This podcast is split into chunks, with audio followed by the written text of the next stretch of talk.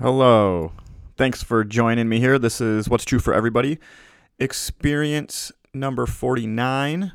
And this is hope number two. And I'm calling it Four Things. And I'm calling it Four Things because I could not think of a better t- title for it. So maybe you can make up another, another title. But mine is Four Things. Uh, we're on day two of spring break. It's a Sunday and my kids and wife are upstairs doing some made up schoolwork because my wife is fantastic. And I applaud all the churches I've seen going to online services this weekend and uh, for however many weekends it takes. We watched our church's online service this morning and it was really well done and proof again that a church is not a building. It's actually people who gather together in the name of Jesus, and we have the ability in 2020 to gather online. And so a lot of us had some church this morning, and even if you're not a part of the church or a church, uh, hopefully you've been able to have some contact with loved ones, neighbors, uh, family, whoever it may be, in one form or another. And uh, in one way or another, hopefully you've been experiencing God's love through all of this. Now, four things. And I'm going to start with if you have been around a church, you've probably heard this verse so far um, in the last several days. And then number four here, hopefully, will come full circle back to number one. So, number one is this As children of God, we are not to live in fear. That's number one.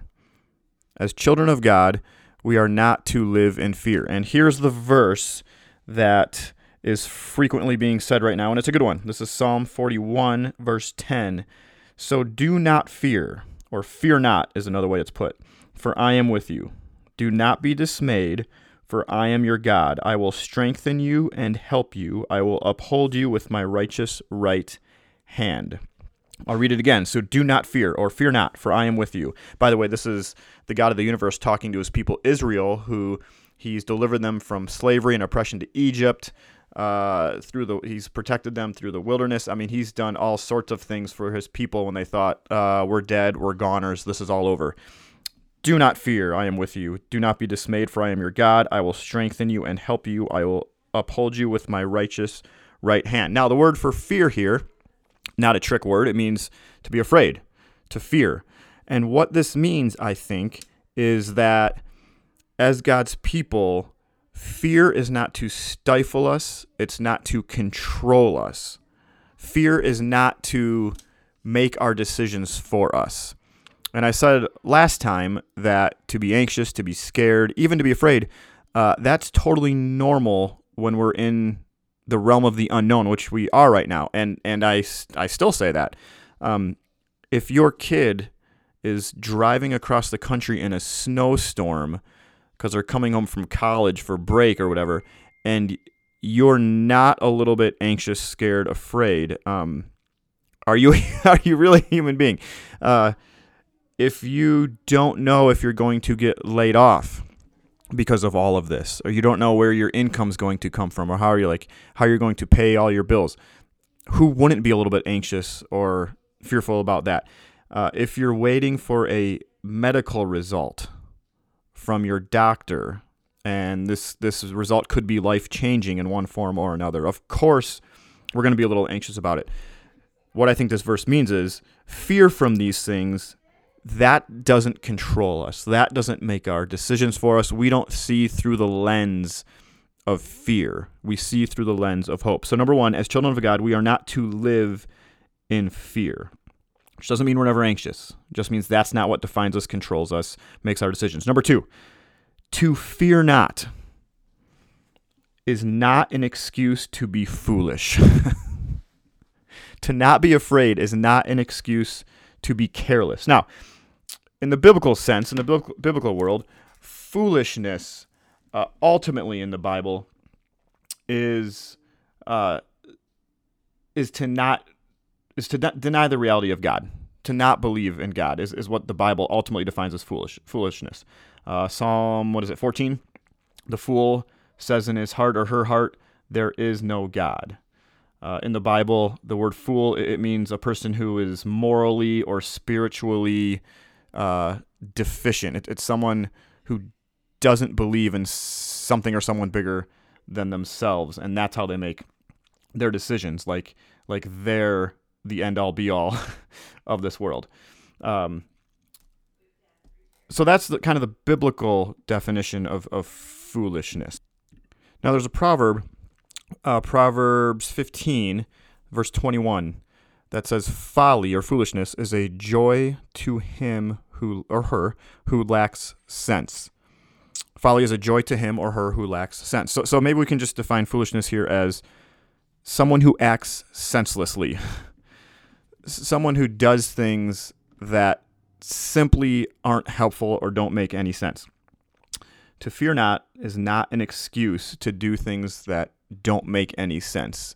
To f- to not fear this virus does not mean you get to go. I mean, you can if you want to, but expose yourself in all sorts of ways to this virus and expose others. That's not what fearing not means. Example After I graduated eighth grade, my friend Chris had got to take three friends. We were in Chicago up to in Wisconsin uh, for like a weekend getaway. And so it was Chris and me and Mike and Brian. And where we stayed at this hotel, uh, there was this big hill near our hotel. And so we all had our rollerblades. We took them with us.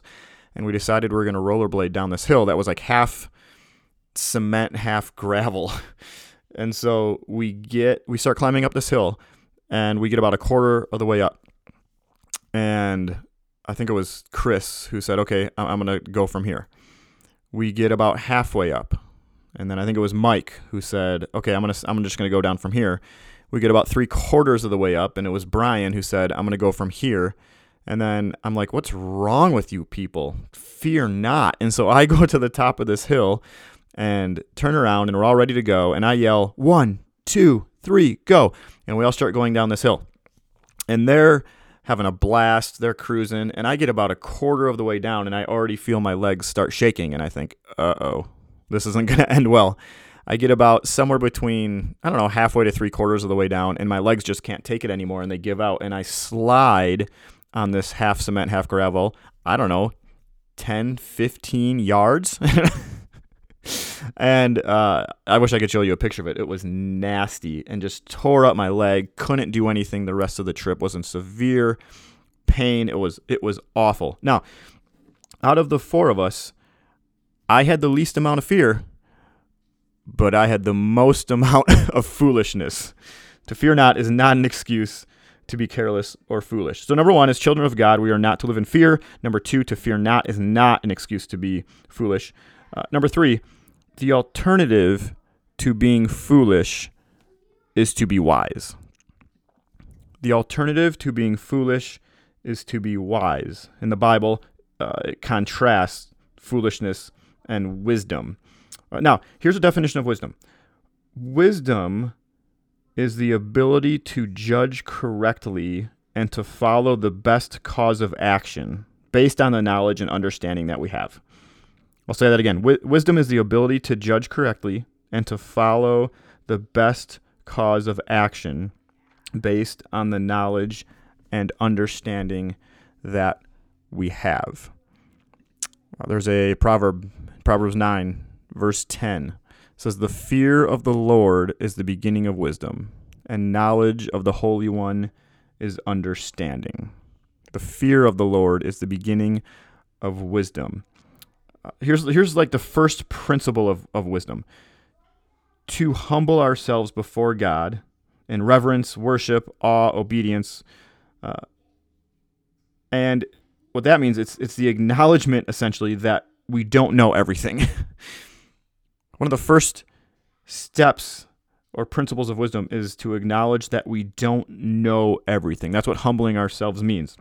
One of the things it means to humble ourselves before God. Now, the word fear here, the fear of the Lord is the beginning of wisdom, not the same fear as what we saw in Isaiah 41. Fear not.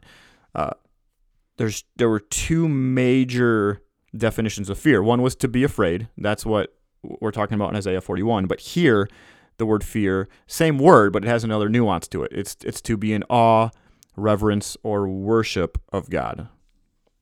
The awe or the reverence of the Lord is the beginning of wisdom. Okay, so number one, as children of God, we are not to live in fear. Number two, to fear not is not an excuse to be careless or foolish. Number three, the alternative of being foolish is to be wise. And our, our how we respond to what's going on right now, with all the unknowns, uh, we are going to show how much wisdom we do or don't have in this. And part of wisdom is, is to focus on what you can actually control and knowing what you can control and what you can't control. So, this includes the balancing act. And this balancing act is going to be different for all of us, right? So, you have, when it comes to the unknown, you have the side of being as cautious as you can be.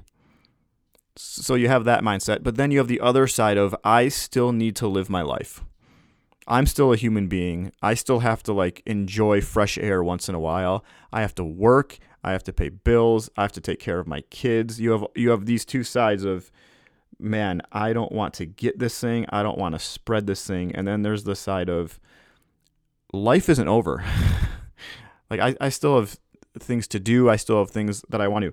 How are we going to balance this? And we're all going to make different decisions on this. Now, what we've seen a lot of is the judgment of one balancing act against another. We need to be careful about this. There are the honest conversations that we're having with people we love of, man, I would do it this way and not this way.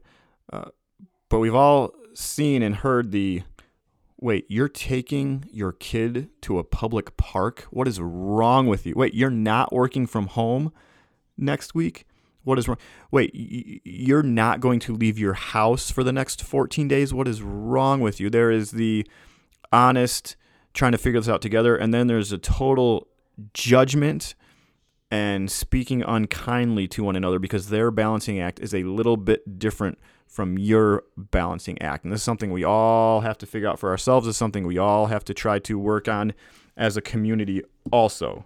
So the alternative of being foolish, the alternative of being foolish is to be wise. Part of wisdom is focusing on what you can actually control. One of the things you can't control necessarily is how other people are dealing with this. And then number four, uh, wisdom will always include faith. Wisdom will always include faith. Faith is simply a belief or a confidence toward God. So, a belief or a confident attitude toward God, even when we don't have much evidence or reason for this belief or this confidence. How many people have thought, man, if there's like a God, if He loves us, if He cares for us, if He wants our best, how does He let this happen? How are there people dying from this? Uh, good question. I don't have the answer other than to say sin, death was allowed to enter this world, and this is one of the results of that. But faith is. Uh, the belief that someone is in control and it isn't us. And that person is good. And that person can be trusted. I would call that person God. And in all of this, we're not hopeless. We're cautious. In all of this, we're not know it alls. we're learning. In all of this, we're not against those who see this exactly the way we do. We're fighting for each other's benefit for others' prosperity, as one of the ways we, we termed it last time. We're, in all this, we're not living in fear, even though we're a bit anxious, and that's understandable.